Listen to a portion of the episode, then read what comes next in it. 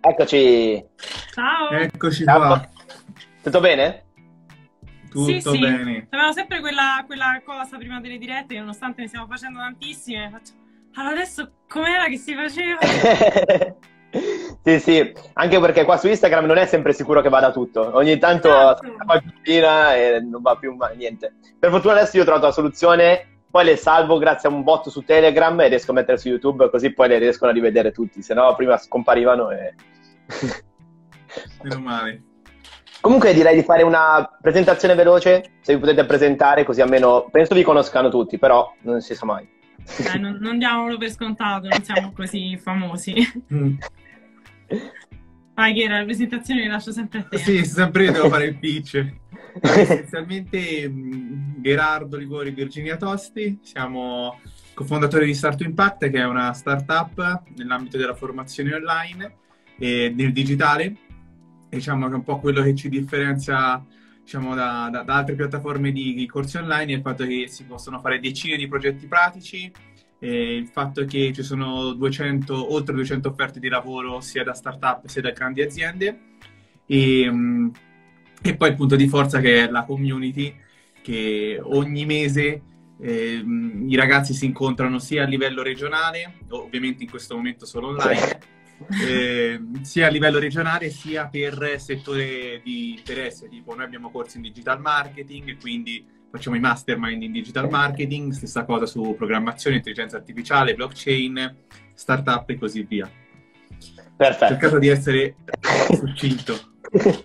E invece una delle domande che era più frequenti era come è iniziato tutto? Com'è che è venuta l'idea e quali sono stati i primi passi che vi hanno portato a realizzare questo grandissimo progetto? Sotto la doccia, spoiler, così. Sì, cioè, sai quelle cose, infatti questa è una cosa che mi è sempre simpatica raccontare, ma, ma questa idea come vi è venuta? Eh, esattamente io mi stavo lavando i denti, Gerardo era sotto la doccia e ha fatto una cosa tipo, ma senti, ma se iniziasse a andare in tutte le scuole d'Italia a raccontare il digitale, no? Cosa che ne pensi? Comunque per noi è stata una cosa nuova, se l'avessimo scoperta prima eh, comunque avremmo fatto molta strada molto prima, quindi secondo me i giovani devono conoscere questa cosa. Quindi l'idea è partita esattamente così, poi lo sviluppo è, stata, è stato comunque un processo di eh, diciamo cercare di capire cosa funzionava, cosa non funzionava, metterci tanto cuore, metterci tante energie, tante risorse. Comunque quando abbiamo iniziato Start to Impact, sia, sia io che Gerardo abbiamo lasciato i lavori che avevamo e Eh, abbiamo subito. iniziato solo a spendere soldi. E, quindi diciamo poi è stato tutto un processo diciamo lungo sicuramente. Tre anni. Ma infatti io ero dentro all'inizio, cioè un, un po' di anni fa, uno almeno, almeno un anno fa, e- ed era molto diverso da adesso. Eh, adesso, a parte il fatto che io quando ero dentro io era gratuita il eh, Start to Impact, adesso è cambiato tutto, infatti... Esatto. e quali sono stati i primi passaggi che poi, dopo quell'idea sotto la doccia, ehm, che vi hanno iniziato a farvi strutturare, perché adesso non siete neanche più da soli. Quali sono stati, diciamo, i passaggi chiavi che vi hanno portato al momento nel quale siete adesso? Glieli puoi dire te o glieli No, no, io? vai tu, che poi domani hai un pitch. Esatto, allora diciamo che i passaggi, passaggi chiave, mm, cioè più o meno quelli che diciamo almeno a me hanno, hanno segnato e, e ci hanno comunque fatto capire tanto, è stato innanzitutto avevamo questa idea, avevamo questa visione, avevamo questa passione, ma non avevamo idea di come metterla a terra. Ok. Quindi il primo passo è stato, ok, vuoi comunque far scoprire questi mondi, questi nuovi lavori ai ragazzi, eh, ok, dove stanno i ragazzi? I ragazzi sono nelle scuole, vai nelle scuole.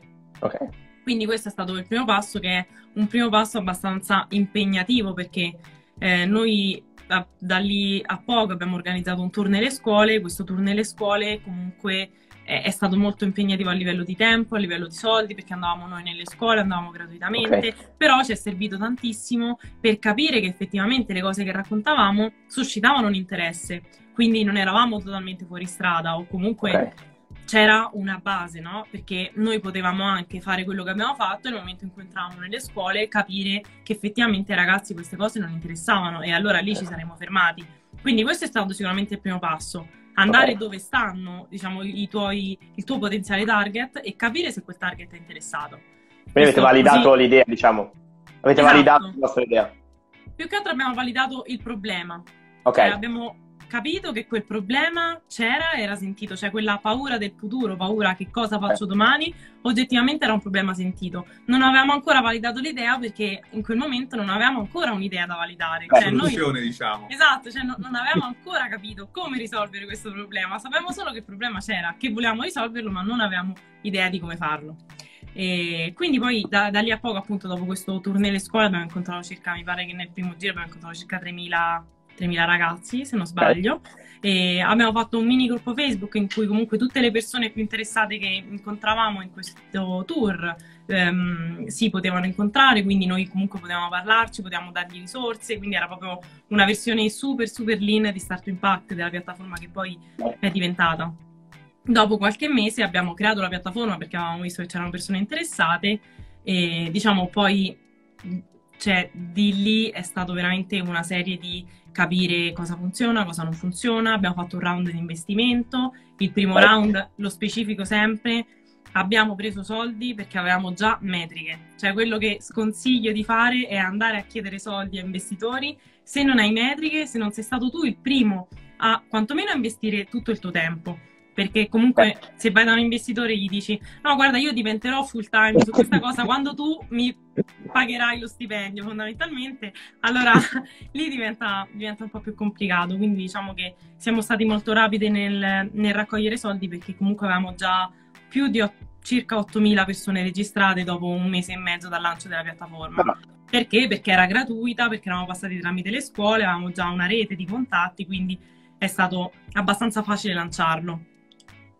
Allo stesso Poi- tempo è stato facile perdere tutti i soldi che ci avevano dato. Ok, ottimo. No, invece, un altro, forse un elemento chiave, secondo me, dalla mia prospettiva, che è anche il momento in cui ho conosciuto io la piattaforma, è quando avete fatto il video con Marcello, Marcello Ascani. È stato, diciamo, un punto, secondo me, di svolta. Poi non so da- dal vostro punto di vista, però dal pu- mio punto di vista io l'ho scoperta così la piattaforma. Sì, sì, diciamo che il video di Marcello ci ha aiutato molto a, a farci conoscere. Ovviamente, cioè, è stato un grandissimo boost. Tutt'oggi è comunque ancora, diciamo, tutt'oggi ancora arrivano persone Ok. che dicono che ci hanno conosciuto con, con È un anno con- che ci penso di venire in Start Impact. e Esatto. Però comunque non sono la totalità. Cioè, Ok, sì, sì, sì. è stato un bel boost, però diciamo è una cosa abbastanza equilibrata. Sì, sì, ad esempio ci sono anche gli ambassador, ad esempio io conosco tutti quelli di Milano praticamente, e ci sono, che tra l'altro sono cambiati recentemente, se non sbaglio, c'è stato qualcosa che... E invece una domanda che ho rubato da Luca Lamesa, che ho intervistato l'altro giorno, e lui mi ha detto che ogni giorno, ogni volta che intervista qualcuno, chiede sempre eh, una cosa positiva e una cosa negativa, un aneddoto, diciamo, positivo, uno negativo della propria carriera e della propria startup. Quindi vorrei chiedere anche a voi qual è un aneddoto positivo e uno negativo dalla vostra storia, della vostra carriera. Vado io con quello negativo? Allora, sicuramente quello negativo è che devi essere consapevole che c'è una grande differenza tra i bisogni delle persone oggi e i bisogni delle persone fra cinque anni.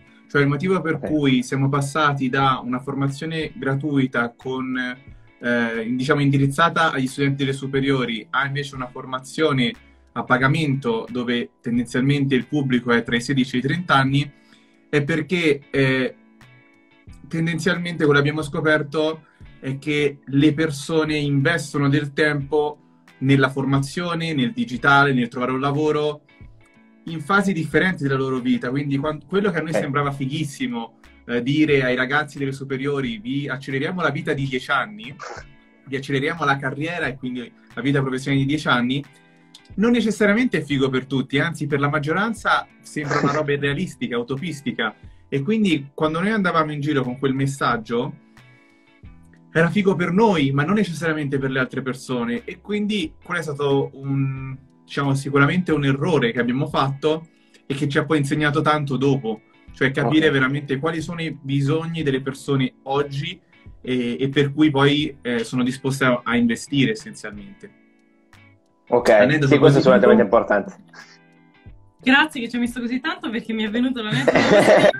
Virginia dice sempre che parlo troppo, a me non sembra, però voi ditemi voi nei commenti.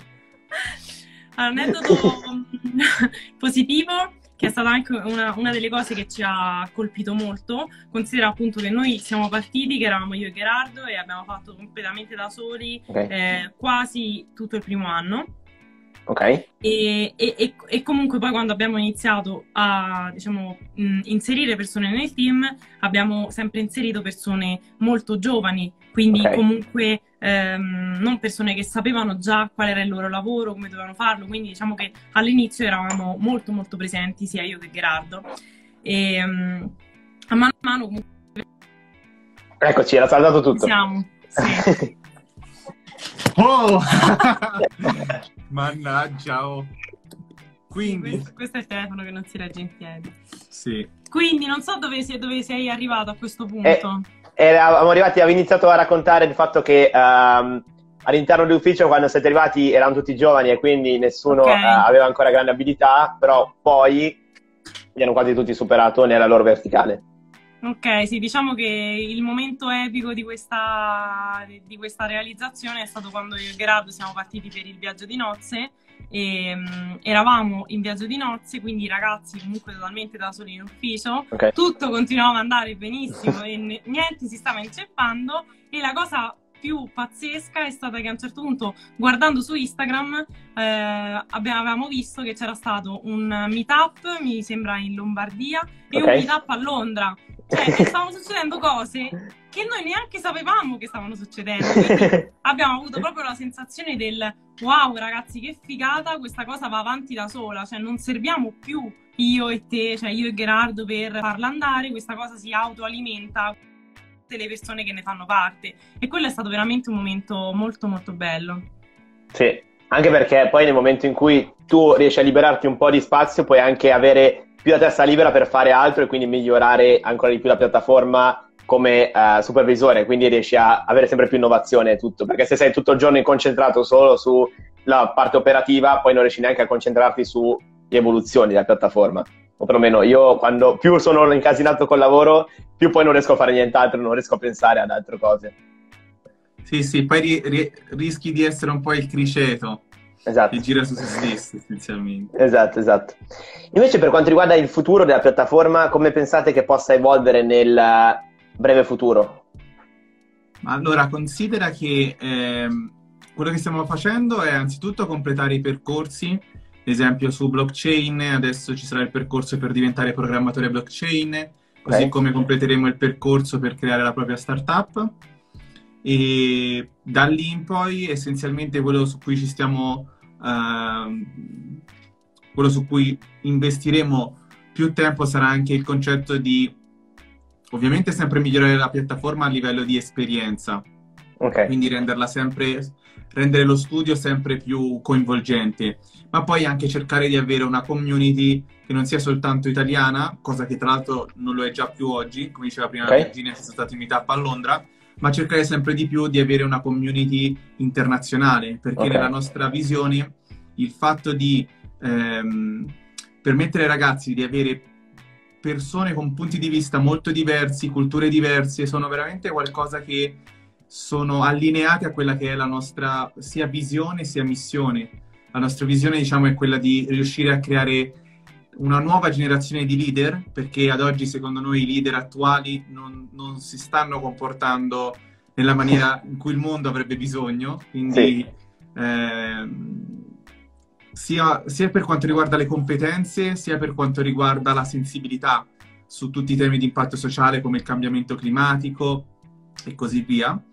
E lato, diciamo, invece missione, quello che stiamo cercando di fare è proprio di ispirare i ragazzi giovani e le ragazze ovviamente a migliorare la vita degli altri grazie al digitale e all'innovazione. E questo secondo noi è tanto più fattibile quanto più eh, riesce a mettere in contatto persone con punti di vista diversi, culture diverse e così via.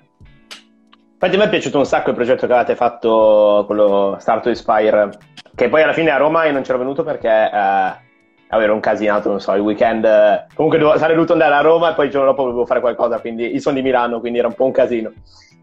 E però in futuro, se farete qualcosa a Milano, sicuramente sarà occasione di farlo perché avevo partecipato a un progetto, eravamo andati a consegnare eh, le pizze ad Essenza Terzo qua a Milano. La cosa che mi ha sorpreso è che alcuni non vogliono. Eh, pur di non parlare a una telecamera, cioè nel senso proprio non volevano interfacciarsi con delle interviste o comunque fargli qualche domanda, era molto strano Mhm. quello, cioè io pensavo che non avrebbero avuto problemi, invece quasi tutti avevano problemi a raccontare, cioè non volevano proprio raccontare, oppure non sapevano completamente l'italiano e quindi questo è un problema ovviamente, perché se tu sei in Italia ma non sai neanche una parola italiana, cioè non capisci neanche cosa vuol dire mangiare, è, problematica come cosa. E quindi quello mi ha fatto riflettere un sacco. Invece, per quanto riguarda i social, voi siete su Instagram, ho visto che avete lanciato YouTube da poco, Mhm. eh, o perlomeno state pubblicando da poco, poi non so se prima avevate già YouTube. Sì, sì, sì, no, YouTube ce l'abbiamo avuto dal giorno praticamente zero, perché diciamo i primissimi video li abbiamo girati sfruttando, diciamo, YouTube, che, che lato, diciamo... eh, Diciamo che i primi video, quelli che abbiamo della parte orientamento, quindi le interviste ai coach, Ok. erano inizialmente nella primissima versione della piattaforma, erano su YouTube, non in elenco, e poi Ah, ok. diventati in piattaforma. sì. Quindi alcuni erano pubblici, altri privati, ma la maggior parte privati, però alcuni pubblici, quelli magari di introduzione. Quindi comunque il canale ce l'abbiamo sempre avuto. Ok. E in quali Adesso social abbiamo- pensate di andare?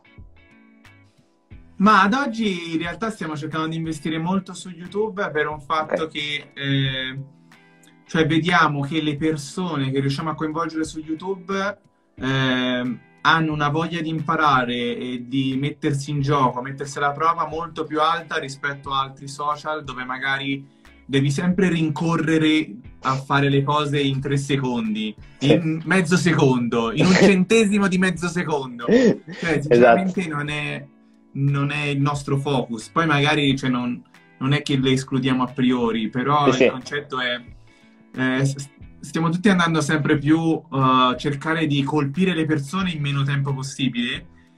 Se da una parte devi non devi fare dei pipponi come faccio io, dall'altra però devi anche cercare persone che vogliano eh, dato che comunque siamo una piattaforma di formazione online, che vogliono formarsi e se, se Esatto. tu sei abituato costantemente a eh, cose da 3 secondi, 3 secondi, 3 secondi, probabilmente non sei neanche pronto veramente a formarti perché sei, sei in quella fase in cui sei ancora solo nell'intrattenimento. Sì.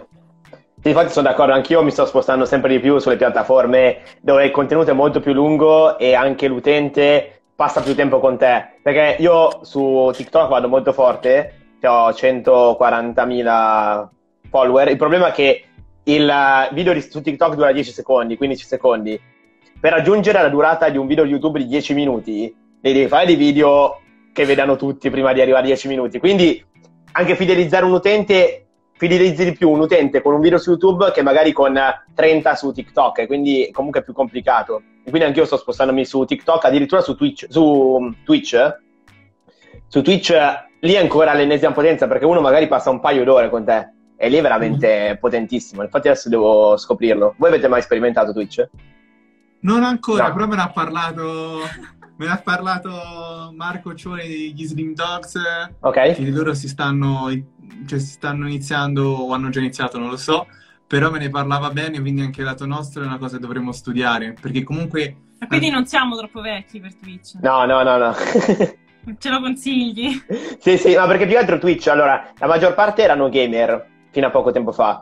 Adesso eh, un paio, eh, tra cui ovviamente Montevagno, hanno dato il via al iscriversi su Ti- Twitch eh, nonostante parlassero di cose che non era gaming e da lì è scoppiato, tutti adesso sono lì e quindi ho deciso anch'io di passarci. E comunque sarà interessante perché... grande Lorenzo, grande Lorenzo sul pezzo e dice adesso me lo studio. sì, sì, ma è bellissimo. la persona che ci segue per chi non lo sapesse tutta la parte di content marketing. Quindi adesso, ma infatti, poi tra l'altro è- non è neanche facile da capire come piattaforma, perché ci sono diverse tipologie di utenti, ad esempio c'è tutta una, perché eh, Twitch è di Amazon, quindi c'è tutta una parte legata ad Amazon Prime, dopodiché ci sono diverse tipologie, ad esempio io adesso sono diventato affiliato, ma poi c'è anche il partner, che non so quale sia la differenza, però ci sono tipo dei- degli obiettivi che devi raggiungere e tipo di affiliato puoi fare gli abbonamenti o cose del genere. Invece eh, il partner può diventare, forse puoi fare sponsorizzazioni con le aziende, però non ne sono sicuro. Quindi eh, è veramente interessante da studiare, non è per niente facile. Mi fa, mi fa sorridere Fabio che scrive bella cosa vedi parlare persone di generazioni diverse. Ma quindi si vede che siamo vecchi. Abbiamo 45 anni, Fabio. Non è vero, non dare queste false informazioni. Invece per quanto riguarda uh, in generale la tecnologia, quali pensate che le tecnologie potranno, uh, cioè quali saranno le prossime tecnologie che avranno un maggiore impatto su quello che facciamo? In generale. Vadi.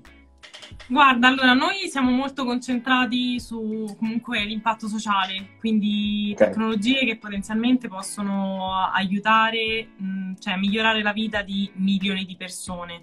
Quindi a volte c'è, c'è qualcuno appunto che dice che la blockchain potenzialmente ci può aiutare. Quello, secondo me, cioè, sai, la tecnologia è un po'.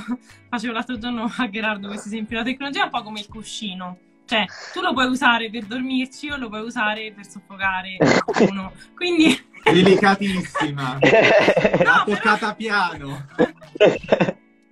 quindi cioè, secondo me la, la blockchain ha diverse eh, potenzialità per comunque aiutare persone, poi è chiaro che va, cioè, va capito come, come viene utilizzata. Sicuramente l'intelligenza artificiale, tutto quello che è appunto il machine learning, può essere usato in tantissime applicazioni che appunto potrebbero migliorare la nostra vita. Banalmente pensiamo ai eh, po- cioè tutto, quella, tutto quello che tutto quel potenziale che c'è in un computer eh, che potrebbe analizzare milioni, miliardi di cartelle cliniche e capire magari da una risonanza magnetica se quella massa è un tumore o non è un tumore, se Sì. è un tumore, come è stato curato e come è stato risolta la situazione nella maggior parte dei casi. Ovviamente faccio un po' degli estremi che però a livello tecnologico potenzialmente sono possibili, Sì. poi non si verificano perché c'è diciamo tante implicazioni a livello privacy, cioè, diciamo poi sono anche dentro dinamiche un po' più complesse.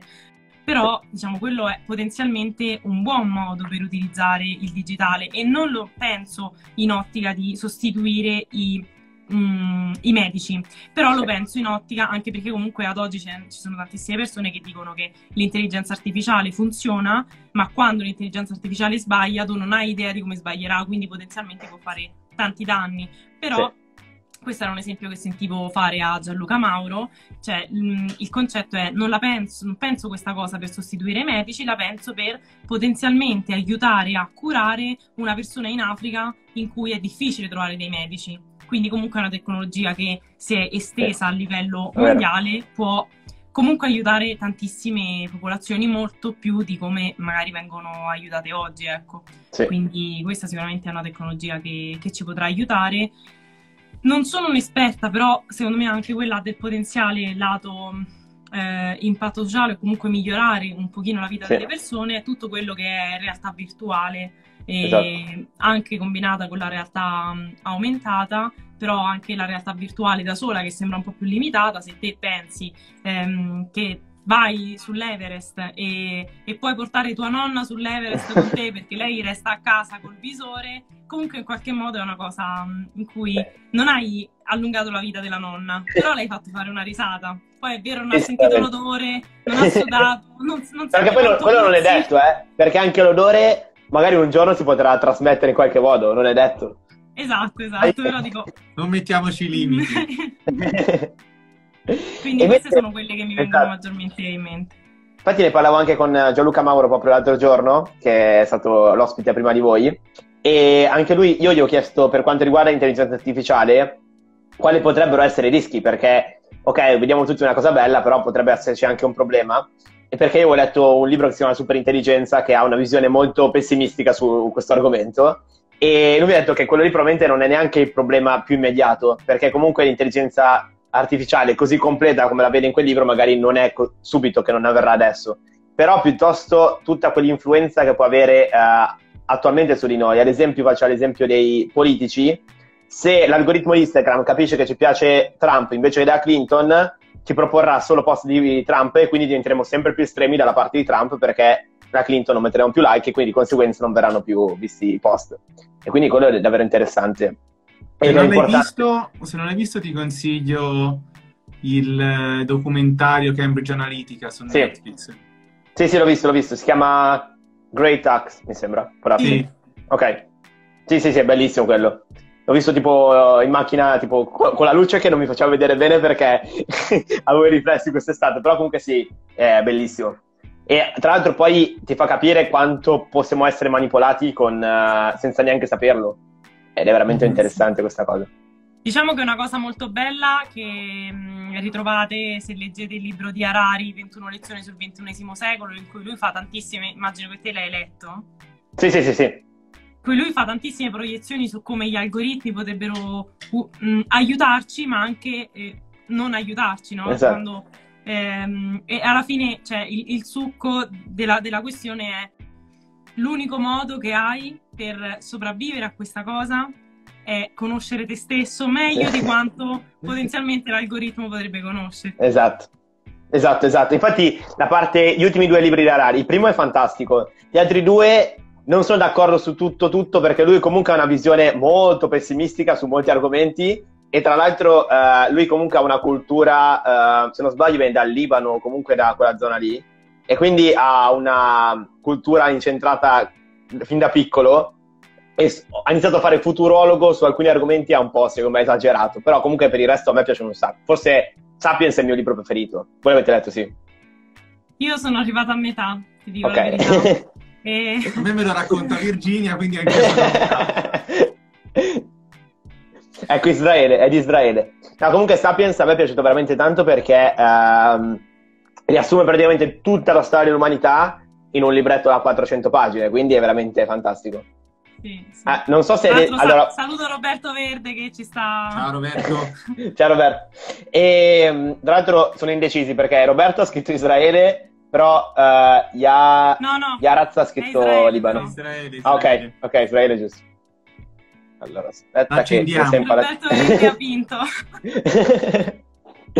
Invece volevo chiedervi quali altri professionisti, vabbè, all'interno della piattaforma ci sono già professionisti, ma chi consigliereste di seguire per informarsi sul digital e quindi sui social, i digital in generale? Ma qualsiasi settore? Sì, sì, sì, cioè nel senso, voi chi è che seguite principalmente uh, e su quali, come, come avete iniziato a formarvi su questo settore? Allora, aspetta, prima dico le persone di, che... Mh mm, diciamo, secondo me vale la pena seguire, che poi come abbiamo okay. iniziato. Ok. secondo me se, se, non lo seguite, se non lo seguite già, ehm, Comandini, che okay. Giallo, detto anche Giallucoma perché è il suo handle Instagram, secondo me è molto, è molto utile e a volte dà dei begli spunti di riflessione, a volte è estremo, ma secondo me anche nell'essere estremo puoi dare degli spunti di, di riflessione e um, sicuramente non perché è live, però Roberto Verde e, e, Luca Barboni anche danno spesso molti, molti spunti interessanti, quindi sicuramente sono persone che consiglierei di seguire. Sul come abbiamo iniziato noi, lascio la parola a Gerardo che è molto più okay. per raccontare questa cosa.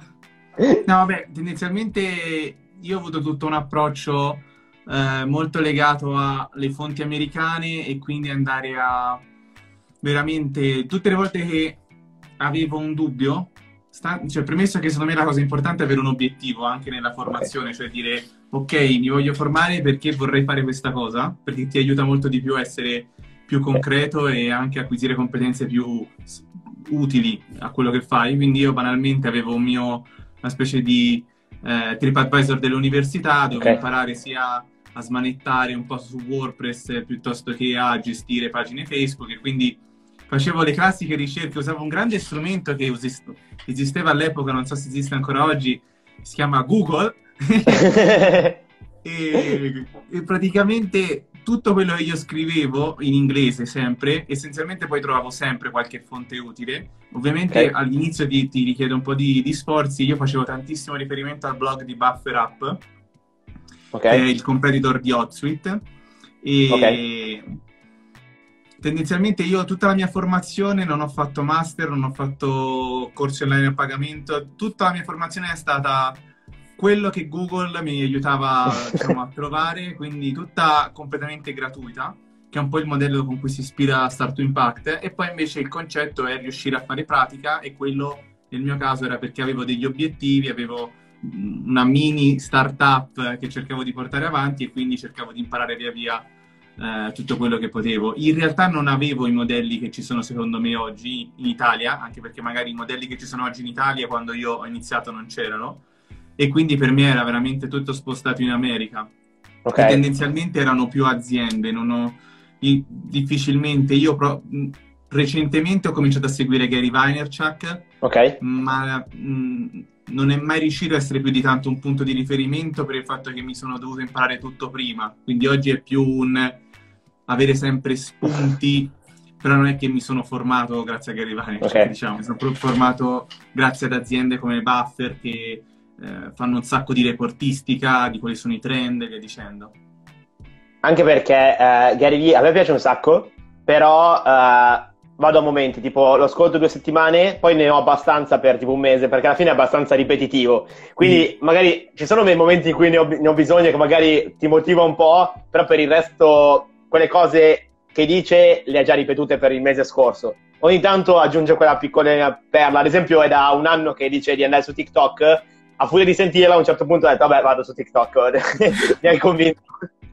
E infatti mi è andata bene però allo stesso tempo magari adesso sta dicendo una cosa la dirà per il prossimo anno e solo tra un anno dirò. Va bene lo faccio. Quindi è importante Gary Vee però non, dopo un po' stanca secondo me deve un po' cambiare però funziona sicuramente. Ma di base secondo me il punto è che devi riuscire a prendere, secondo me, degli stimoli e degli spunti. Cioè, secondo me non c'è una persona, uh, e non, secondo me non ci dovrebbe neanche essere che è il tuo guru. Cioè, tu dovresti prendere stimoli e spunti dalle sì. persone e poi il tuo percorso lo fai, lo tieni e, e vai avanti su quello che per te è importante. Perché poi comunque personaggi così come Gary Vaynerchuk e come magari anche qualcuno oggi in Italia, come può essere, non so, Montemagno, che è una delle persone più seguite, comunque parlano a tutti, parlando a sì. tutti rischi di non parlare a nessuno. Quindi esatto. eh, ti prendi degli spunti, ti prendi quello che ti può essere utile, e, però poi devi trovare tu la tua strada e andare avanti su quella. Sì, assolutamente. Invece volevo chiedere, dato che comunque nella pagina parliamo principalmente di libri, quali sono stati i vostri libri preferiti in generale? Non per forza in una, non per forza anche digital, magari potrebbe essere anche letteratura o qualsiasi cosa. Vai Virginia, vai, dillo tu. No, Gerardo ride perché io leggo un sacco di libri molto molto strani. Ok. E soprattutto quando si parla di comunque crescita personale, io non leggo okay. libri eh, magari del guru di crescita personale, magari mi leggo un libro di uno psichiatra, un libro di un, di un curandero del Perù, libro, quindi diciamo che ho anche titoli un po' forti. Ma anch'io sono d'accordo, eh, perché eh, quelli americani mi hanno stancato tantissimo. Io ne ho, letti, ne ho letto uno di Kiyosaki, poi ho letto quello di Napoleon Hill, basta. Tutti gli altri poi non ho più letti perché quelli di crescita personale pura, che vanno solo su motivarti, sono tutti uguali alla fine sono una eh, copia dell'altra. Infatti io non faccio questo, cioè io leggo cose di culture diverse tra loro, psichiatri che usano metodi diversi tra loro, ehm, cioè veramente prendo pezzi un po' ovunque. Mm, esatto. Ti dico un libro di cui c'è un, un, autore che è Brian Weiss, di cui ho letto i suoi, ho letto almeno tre o quattro libri suoi, è stato uno dei, dei, delle mie prime scoperte di quando iniziavo a eh, aver deciso che volevo essere felice e quindi okay. iniziavo a scoprire, no? Iniziavo a cercare e, e Brian Weiss mi aveva, cioè, mi ha proprio scioccato perché banalmente mi aveva aperto un mondo di cui io prima non avevo mai sentito parlare, che è una cosa un po' forte, un po' strana, quindi mh, mm, sei pronto? Se, sei pronto? Nel senso che lui è uno psichiatra che fa ipnosi e con questa okay. ipnosi racconta di aver portato le persone quando diciamo non riusciva a risolvere il problema di quella persona con l'ipnosi in questa vita, quindi magari andando a ricordare dei okay. traumi che avevano avuto in questa vita, lui a un certo punto si è ritrovato con una che gli ha iniziato a raccontare un trauma successo tipo ai tempi dell'antico Egitto. e quindi okay. tutta la cosa delle, delle vite passate che ovviamente uno ci può credere o non ci può credere, il punto è del perché mi è piaciuto tanto quel libro, perché mi ha aiutato tantissimo a relativizzare le cose che comunque mi accadono, quindi a prescindere da, eh, sul fatto cioè, che puoi crederci o non crederci, ehm, proprio mi ha aiutato a rivedere tutto con un'altra ottica, anche proprio con un'ottica di, di amore, di compassione, di mh, mm, avvolgimento, non so come dire, cioè una persona, un, un genitore oggi che magari non è un buon genitore, in realtà quello non è che ti vuole male, magari anche lui ha avuto un pessimo genitore, quindi non ha proprio un esempio che ti può aiutare, no? E quando ti inizi a, rel- a, relativizzare tutte queste cose, capisci che non ci sono persone buone e persone cattive, ci sono persone che soffrono e persone che, eh, diciamo, superano le loro sofferenze. E quindi, cioè, veramente ti aiuta a vedere il mondo proprio in un'altra ottica. Quindi questo è il libro in assoluto che mi è piaciuto di più perché è stato proprio uno dei primi che mi ha cambiato proprio la lente con cui guardavo il mondo. Ok. Sì, infatti quei libri sono veramente interessanti, quelli... Uh, ti chiedo un attimo di ripetere il nome del... Com'è che era? E lui è Brian Weiss. Brian Weiss. Il libro, quello, il primo che ho letto, è stato Molte vite, un solo amore, quindi è scritto anche un okay. po' in maniera romanzo, quindi è più molto facile da, re- da, leggere. E poi Molte vite, molti maestri. Sono i due, okay. I due più, cioè comunque a okay. me hanno segnato di più. Poi ne ho letti altri. Ok. Invece te, Gerardo? Ma lato mio, io sono più semplice, no. diciamo che uh, sicuramente um, un libro che mi ha fatto riflettere molto su me stesso, pur non essendo necessariamente crescita personale, che è molto citato, è... Um, no, uh, quello su um, Farsi gli amici. Come, okay, come trattare gli altri, come trattare gli altri e farsi gli amici mi ha fatto riflettere tantissimo su tanti aspetti diversi e, um, un libro a cui sono affezionato che non necessariamente lo, lo, consiglierei però ci sono affezionato è Strategia Oceano Blu perché okay. è stato uno dei primi libri di business che ho letto io avendo fatto giurisprudenza era proprio un mondo totalmente sconosciuto e quindi è stato un libro che mi ha fatto eh, riflettere su quanto veramente puoi cambiare un modello di business stravolgendo completamente quello che c'era prima, basandosi sul eh. fatto che non solo deve esserci una riduzione dei, dei, costi, ma anche un aumento della qualità. E quindi facendoti una valanga di esempi ti, ti mostra come questo sia possibile. Perché spesso noi diciamo no, se, se costa meno vale di meno. No, dipende se c'è un'innovazione di prodotto.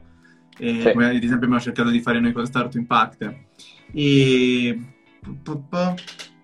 diciamo, questi sono i primi due libri che mi vengono in mente. Okay. Poi un altro bellissimo, che però è solo secondo me molto legato a chi fa azienda, a chi fa startup soprattutto, ehm, che me l'ha regalato tra l'altro Gianluca Mauro per, per okay. il compleanno, mi sembra 29 anni. The Hard Things About Hard Things, quindi la cosa okay. difficile delle cose difficili, scritto da Ben Horowitz. E Banalmente ne abbiamo parlato anche nell'ultimo video su YouTube, eh, uno dei concetti forti che mi sono portato a casa è il fatto di eh, concentrarsi quando tu realizzi una tua startup, una tua azienda, concentrarti sulle persone, sul prodotto e sul profitto in questo ordine. Ok. Ok, e okay, poi okay. tantissimi altri esempi che mi hanno fatto vedere tutti gli errori che ho fatto, e... perché poi alla fine lui racconta tutti i suoi errori e come li ha superati. E tanti okay. errori li ho proprio fatti tranquillamente eh, nel, nel, corso del viaggio. Infatti quel libro è sulla mia lista da un sacco di tempo, solo che uh, non l'ho mai... Mi sa che è finito in fondo nella lista di Amazon e, e non l'ho più visto. Ogni volta che vado a comprare magari i primi cinque poi magari ne aggiungo altri, quindi è rimasto in fondo e non sale più. Dovrebbero trovare un metodo che va al contrario la lista, non Sì, ma dipende tanto da, dal tuo momento comunque. Quello lì è un, è un, libro che consiglio soprattutto a, a chi sta facendo startup imprese. Ok. Okay. Virgi ti chiedono Brian Weiss. Weiss no, no, no, ho scritto così e poi c'è stato ah, Gianluca okay. scritto. Grande Gianluca. Okay.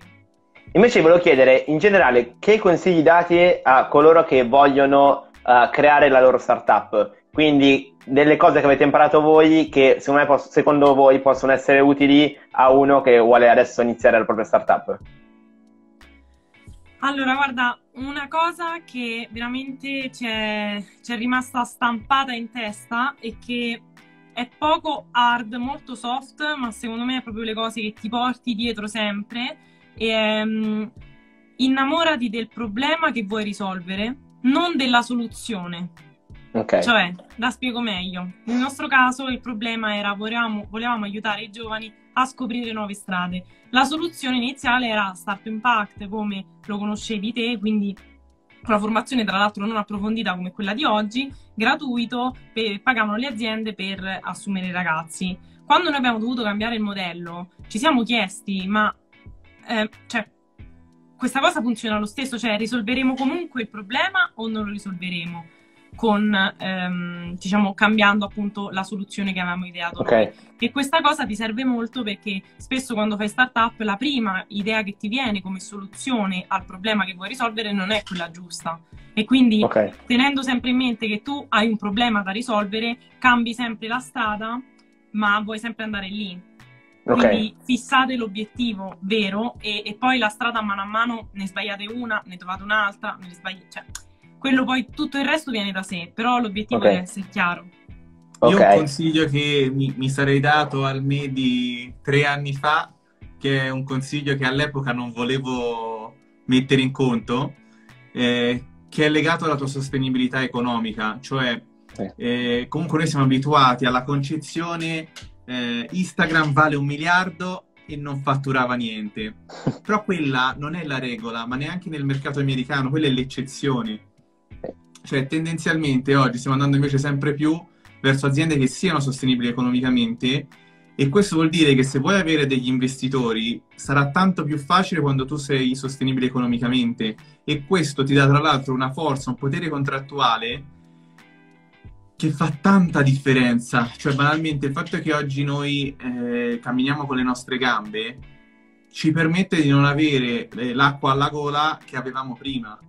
E Mhm. questo è sicuramente un, consiglio che darei a tutti, cioè partire semplici, partire lean, come si dice so- Ok. solitamente, ma partire veramente con l'idea che questa cosa possa essere sostenibile economicamente il prima possibile, perché se no sarà veramente sempre, sempre, sempre più difficile.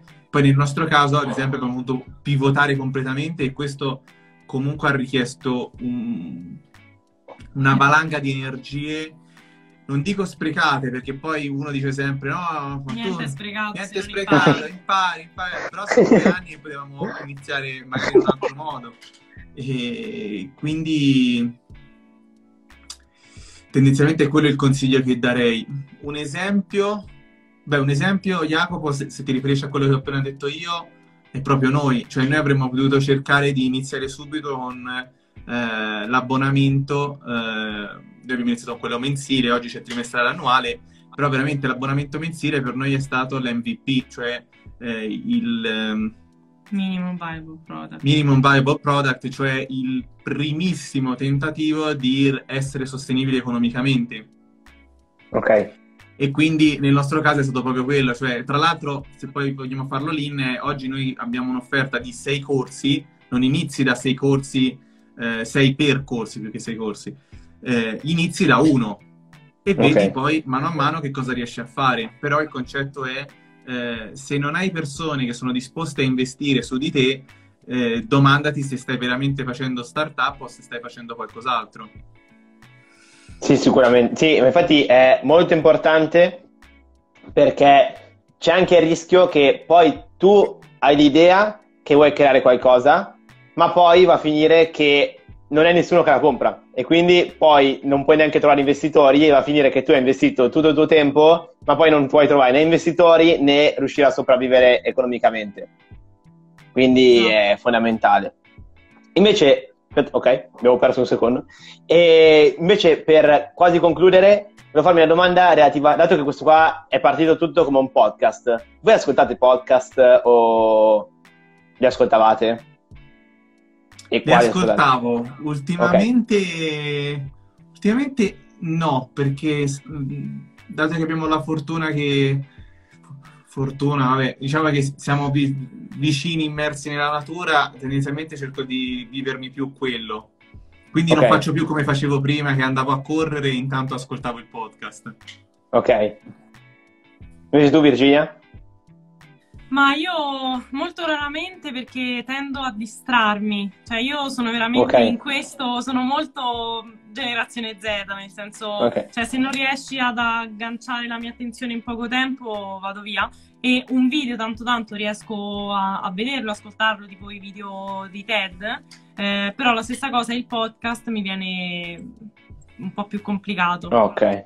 Però io vado a Ok. periodi, secondo me quando tornerò magari nelle abitudini di prima potrebbe, potrebbe anche ritornarmi. Esatto. Dipende Anche a me è successo così. Io adesso, ad esempio, ho smesso completamente perché non uscendo più di casa, a casa piuttosto mi guardo un video rispetto a un, uh, un, uh, un podcast. Invece adesso, eh, invece quando dovrò uscire lì sarò più comodo, metto le cuffie e vado. Molto più comodo. Comunque, vi ringrazio per aver accettato l'invito e spero che potremmo incontrarci magari a un incontro appena sarà possibile fare qualche evento o qualsiasi cosa perché penso che per un po' comunque non ci sarà niente del genere. Perché io la mia idea che mi sono fatto almeno fino a settembre non si potrà fare niente. Poi non so però sì, diciamo che anche quello che si potrà fare sarà diverso secondo me. Quindi ci sarà un attimo da, da pensare Prima di concludere, chiedo un attimo il corso startup di cosa si tratta. Allora, considera che eh, no, è già iniziato, nel senso, questa è una cosa difficilissima da spiegare alle persone che sono fuori da Startup Impact. Eh. Non è una piattaforma dove i corsi iniziano in un dato momento, è già tutto disponibile, disponibile potete farlo quando volete. E al momento la poss- c'è la possibilità di validare le proprie idee di business, quindi so- eh, diciamo, soprattutto validare il problema che tu vuoi andare a risolvere. Nelle prossime settimane, diciamo che entro un mese completeremo questo percorso, quindi ci sarà anche l'analisi dei competitor, la validazione della soluzione, come trovare eh, investitori, come fare il pitch, quindi sarà tutto completato. E poi, dato che stanno arrivando tutte le domande adesso, invece... Ecco. Che la... Grazie per averci invitato. sì. Allora, corso blockchain. Corso blockchain, ehm, al momento no. Eh, anche questo, questo lo completeremo prima della fine del mese perché è tutto già pronto, dobbiamo solo caricarlo e è per diventare programmatori blockchain. Sarà fatto da Dario Moceri che lavora per una delle aziende eh, di criptovalute, anzi, credo la più importante al mondo. Okay. Però comunque se scrivete Dario Moceri su LinkedIn potete vedere chi è. È lui che farà questo corso per diventare programmatore blockchain. E che valore ha il CV con competenze certificate che rilasciate? Ecco, qui secondo me la cosa sempre che diciamo è il valore è quello che ci sta riconoscendo il mercato, cioè ad oggi abbiamo già 200 startup e grandi aziende, le trovate sul sito, che cercano uh, talenti su Startup Impact eh, ad oggi nel digitale non serve il pezzo di carta perché non c'è nessun pezzo di carta, neanche quello delle università, che è in grado di dire che tu sai fare determinate cose. Tu dimostri di saper fare determinate cose per i progetti che hai fatto. Quindi la modalità di formazione in Startup Impact è proprio quella di farti fare decine di progetti e poi tu dalle aziende andrai non tanto col pezzo di carta, non tanto con l'attestato, quanto con eh, un portfolio di progetti pratici che dimostrano quello che sai fare. E quindi questa è la cosa secondo me molto figa. Ad oggi, eh, diciamo, di tutti i posti di lavoro che stiamo creando, eh, il 50% è in aziende fuori dal nostro network, perché questa okay. è una modalità che funziona e che il mercato riconosce. Cioè io, giovane, che mi voglio presentare a un'azienda, non mi presento con un CV in cui dico quello che io so fare, ma mi presento con i progetti che ho fatto e che mostrano quello esatto. che so fare. Esatto, anche perché alle aziende al momento non interessa se hai un foglio, anche perché nel digital, se tu hai un foglio vuol dire che sapevi come funzionavano le cose magari un anno fa ma adesso sono già diverse, quindi mm. è difficilissimo per un'azienda riuscire a capirlo solo con un foglio di carta. Infatti anch'io, ad esempio, io non ho niente, cioè se fare il mio CV dovrebbe essere vuoto, però allo stesso tempo le aziende guardano i casi studio e dicono va bene, cioè non gli interessa che hai un foglio di carta o no.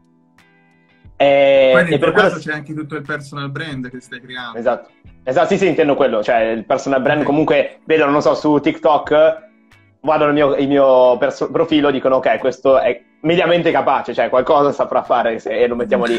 Invece uno che magari scrive ok, sono bravissimo a, fare, a usare Instagram, poi guardi il suo profilo, ha 5 follower, non ha mai avuto un cliente, non ha mai fatto niente, e quello è un problema. Per quello secondo me la parte più interessante di Startup Impact è la parte dei, dei progetti, perché permettono agli utenti di prima di tutto capire se hanno capito perché uh, con un progetto, cioè, cioè se, non, se, magari è un test, magari hai le conoscenze ma poi non le sai applicare. Invece con un progetto sei sicuro che sai fare quello che poi servirà. E inoltre poi le aziende possono verificarlo, insomma è interessantissimo. Sì, perché poi una cosa che non abbiamo forse detto è che tutti i progetti sono legati a una cosa pratica e a una cosa che tu farai in azienda, quindi non so, eh, ti diamo tre aziende a impatto sociale tra cui scegliere e tu devi eh, fare una strategia di pubblicità online piuttosto che creare un sito web, una chat room, cioè tu fai cose che poi faresti in azienda e quindi per l'azienda sono molto rilevanti per capire se integrarti, se assumerti essenzialmente. Esatto, esatto. Allora, beh, adesso vi posso ringraziare, sono sparite le domande. E eh, come vi ho detto, speriamo di incontrarci. E... Dai, speriamo presto. Vi ringrazio, ringrazio tutti e ci vediamo. Ciao, Ciao a grazie, tutti. grazie a voi. Grazie a Ciao. tutti. Ciao. Ciao ciao.